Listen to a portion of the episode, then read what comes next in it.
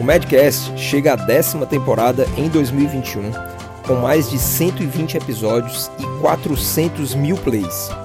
Eu, Roberto Bob Maranhão e Daniel Coriolano somos seus anfitriões no maior podcast de medicina do Brasil.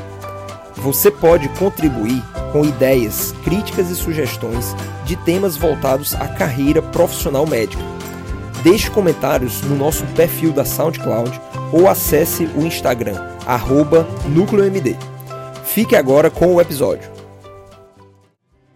Chegou o IDOMED, Instituto de Educação Médica, apoiando este episódio do Medcast. A união entre mais de 20 anos de tradição e inovação que transformam vocação em excelência médica. Saiba mais no link ao final do episódio www.idomed.com.br. Olá, galera do Medcast, aqui com vocês Roberto Bob, e vamos dar início agora a mais um episódio do Medcast nessa décima temporada, seguindo a risca nossa promessa de estarmos juntos a cada segunda-feira. Tivemos um pequeno intervalo dentro da temporada, que é algo que nós vamos estabelecer como um padrão para as próximas temporadas. E acreditem, para o próximo semestre vai ter muita novidade no Medcast. Vocês logo vão saber nos próximos episódios algumas das ideias que eu estou tendo junto com o Daniel Coriolano. E por falar em ideia, vou trazer aqui mais um episódio dentro do contexto da telemedicina. Então, nós já tivemos um bate-papo sobre esse tema dentro dessa temporada e acredito que é um tema que vira e mexe, as pessoas estão muito curiosas para saber como tem sido na prática né, a execução dos atos de telemedicina. Então, para você que tem essa curiosidade, né, eu quero dizer que dentro de um dos programas da Núcleo MD, que é o Profissão Médica Black, está incluso e vai ser e vai ao ar nesse próximo final de semana para os médicos que estão inscritos nesse programa específico, uma matéria exclusiva sobre a telemedicina na prática, falando especificamente da questão das teleconsultas, mas também abordando as diversas modalidades. O episódio de hoje eu queria trazer para vocês uma dessas modalidades que pode não parecer muito importante, mas que acreditem, tem uma relevância imensa dentro do contexto da telemedicina e que pode ajudar muito a você que mantém um contato muito próximo com os seus pacientes. Essa modalidade se chama teleorientação. Na prática, a definição da teleorientação, ela basicamente é semelhante em muitas partes ao ato da teleconsulta, porém ela não contempla as condutas. Então, veja bem, toda vida que você estabelece o contato com uma pessoa que liga para você, manda uma mensagem, enfim, solicita algum tipo de atendimento, prestação de serviço sua, como médico, como médica, você pode caracterizar isso como uma teleorientação. Desde que ela se reduza a prestar informações. Então você não vai emitir uma receita médica, você não vai solicitar exames, você não vai fazer encaminhamentos, você não vai prestar condutas específicas que demandem que aquele, aquela pessoa que entrou em contato com você necessite de um documento médico. Portanto, um documento que vai levar ali a sua assinatura, o seu carimbo, mesmo que de forma digital. Então, qual a importância disso? Né? De que maneira nós podemos estabelecer uma boa relação médico-paciente baseado nos princípios da teleorientação? Digo de passagem que não existe uma vasta literatura para discorrer sobre cada uma dessas modalidades. Né? Vale a pena lembrar que o contexto hoje da telemedicina ele foi imposto pela questão da pandemia. Até então nós tínhamos né, uma resolução que inclusive é baseada nesta resolução que nós estamos executando todos os atos de telemedicina no nosso país e que essa resolução ela tem é, é, é, tido um esforço né, para sua reelaboração, para sua modificação, para sua atualização, frente à situação que hoje nós vivemos né, com um avanço imenso em termos de inovação em saúde. Então, quando a gente se debruça sobre esse tema, a gente precisa imaginar as opções que nós temos dentro daquilo que pode nos restringir. Portanto, nós vamos executar os nossos atos dentro daquilo que é eticamente possível, dentro daquilo que é eticamente viável. E aí eu queria né, que você parasse um pouco para pensar de que maneira essa teleorientação, nessa modalidade que eu acabei de falar para você, ela pode abrir portas. Né? Então, vamos pensar um pouco, né? se possível, até dar uma pausazinha aí no, no Medcast e pensa um pouco, porque logo em seguida eu vou falar para você o que é que essa modalidade ela abre portas para que a gente tenha aí de ações junto aos nossos pacientes. Pensa um pouco.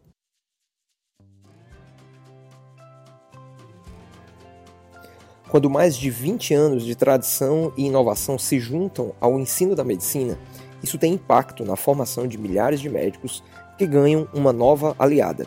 Assim nasceu o IDOMED, o Instituto de Educação Médica, a união entre as escolas de medicina da Estácio, Faculdade de Medicina de Açailândia, FAPAM e Unifacid.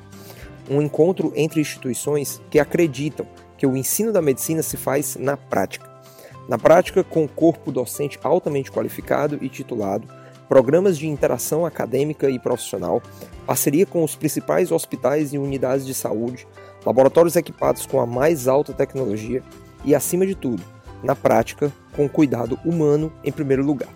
Se você quer trilhar o caminho certo para uma carreira em medicina e transformar sua vocação em excelência médica, venha para o IDOMED. Afinal, o futuro da medicina se forma aqui. IDOMED, Instituto de Educação Médica. Para mais informações, acesse o link ao final desse episódio www.idomed.com.br. Esse pequeno exercício de reflexão foi para que você pense de que maneira a teleorientação pode abrir portas. Eu usei esse termo abrir portas de forma proposital, porque se formos pensar a teleorientação ela pode ser exatamente uma chave para muitas portas do relacionamento entre você e seus potenciais pacientes. Entenda que dentro do contexto da medicina, hoje e no futuro, cada vez mais, a nossa capacidade de interagir com as pessoas, ela vai estar muito mais alicerçada na orientação do que propriamente na assistência. Como assim, Bob?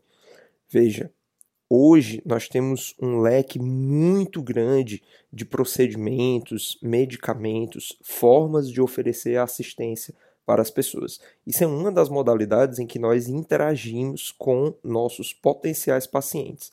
Mas o que também temos que ter em mente é que, frente a inúmeras possibilidades de agir Muitas vezes o que nós precisamos é apontar o caminho certo para as pessoas.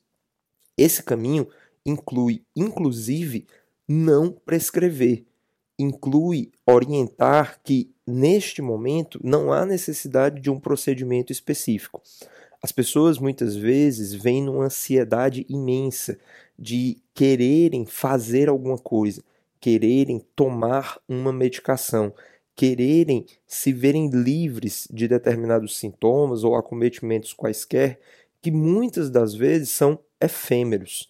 Existe uma questão que é muito debatida, e aí falo especificamente do meu campo de atuação, mas que isso se estende a toda a área da saúde e a todas as especialidades médicas, que é a questão da prevenção quaternária ou ainda uma ideia de atuação que tem inclusive um movimento a nível internacional que se chama Choosing Wisely.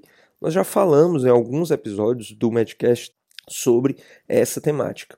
E quando nós temos em mãos uma modalidade de atendimento como a teleorientação, há que se entender a riqueza desse processo. Quando a gente pensa no acesso às pessoas, né, e no episódio sobre telemedicina que a gente lançou aqui na décima temporada, nós conversamos um pouco sobre a capacidade que a telemedicina oferece de nós estarmos mais próximos às pessoas.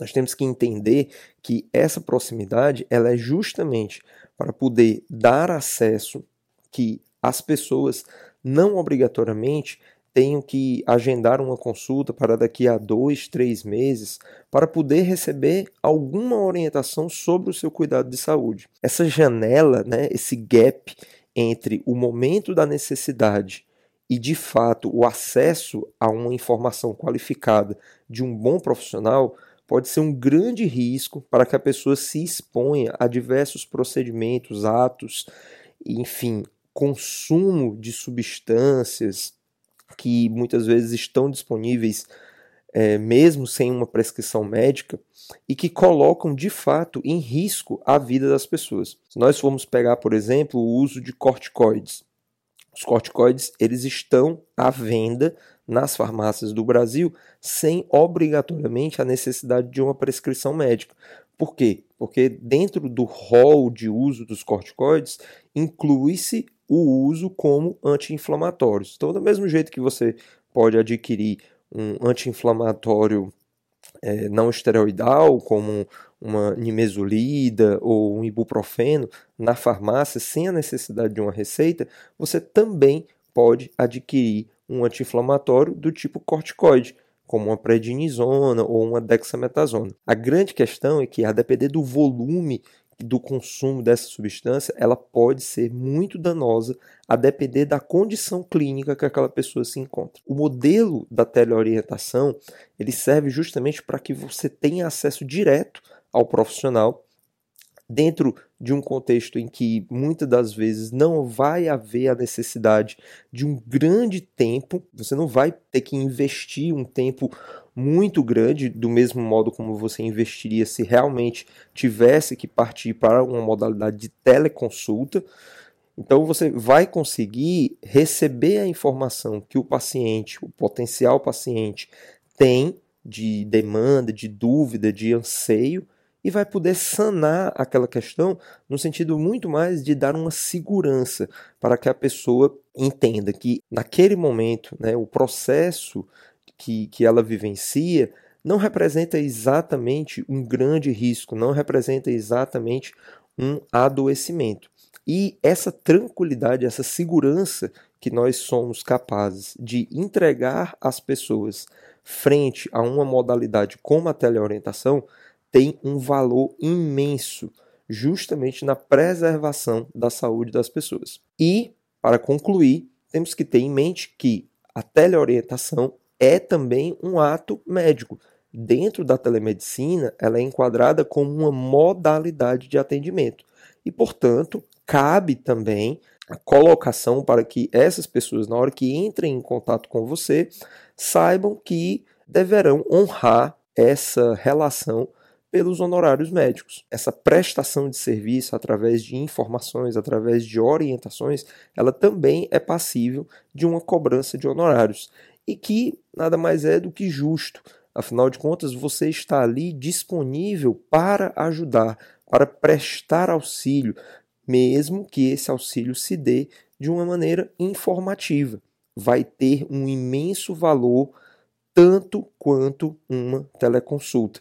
A diferença é que, devido ao fato de que o esforço talvez seja menor, no sentido de que você não vai ter ali a necessidade de fazer uma prescrição ou a solicitação de exames, o valor imposto por esse honorário, ele também pode ser minorado. Você não obrigatoriamente precisa cobrar o valor de uma teleconsulta por uma teleorientação. E ainda, se durante esse processo você ver a necessidade de de fato fazer uma consulta, um atendimento no qual será necessário toda a complexidade da consulta a ser atribuída, você comunica à pessoa de que aquele momento não será suficiente, que obrigatoriamente ela precisará fazer uma consulta. E aí o potencial paciente, e agora no caso já seu paciente ou sua paciente, vai optar entre fazer uma consulta com você ou de repente com algum outro profissional que ela tenha preferência.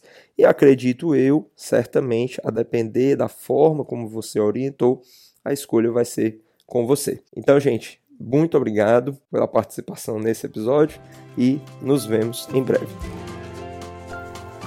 Muito obrigado por acessar o Medcast. Compartilhe, deixe seus comentários e acesse nosso perfil NúcleoMD no Instagram. E para você que deseja fazer uma parceria conosco, envie um e-mail para contato@nucleomd.com.br ou veja mais informações na descrição. A gente se encontra no próximo episódio. Até mais!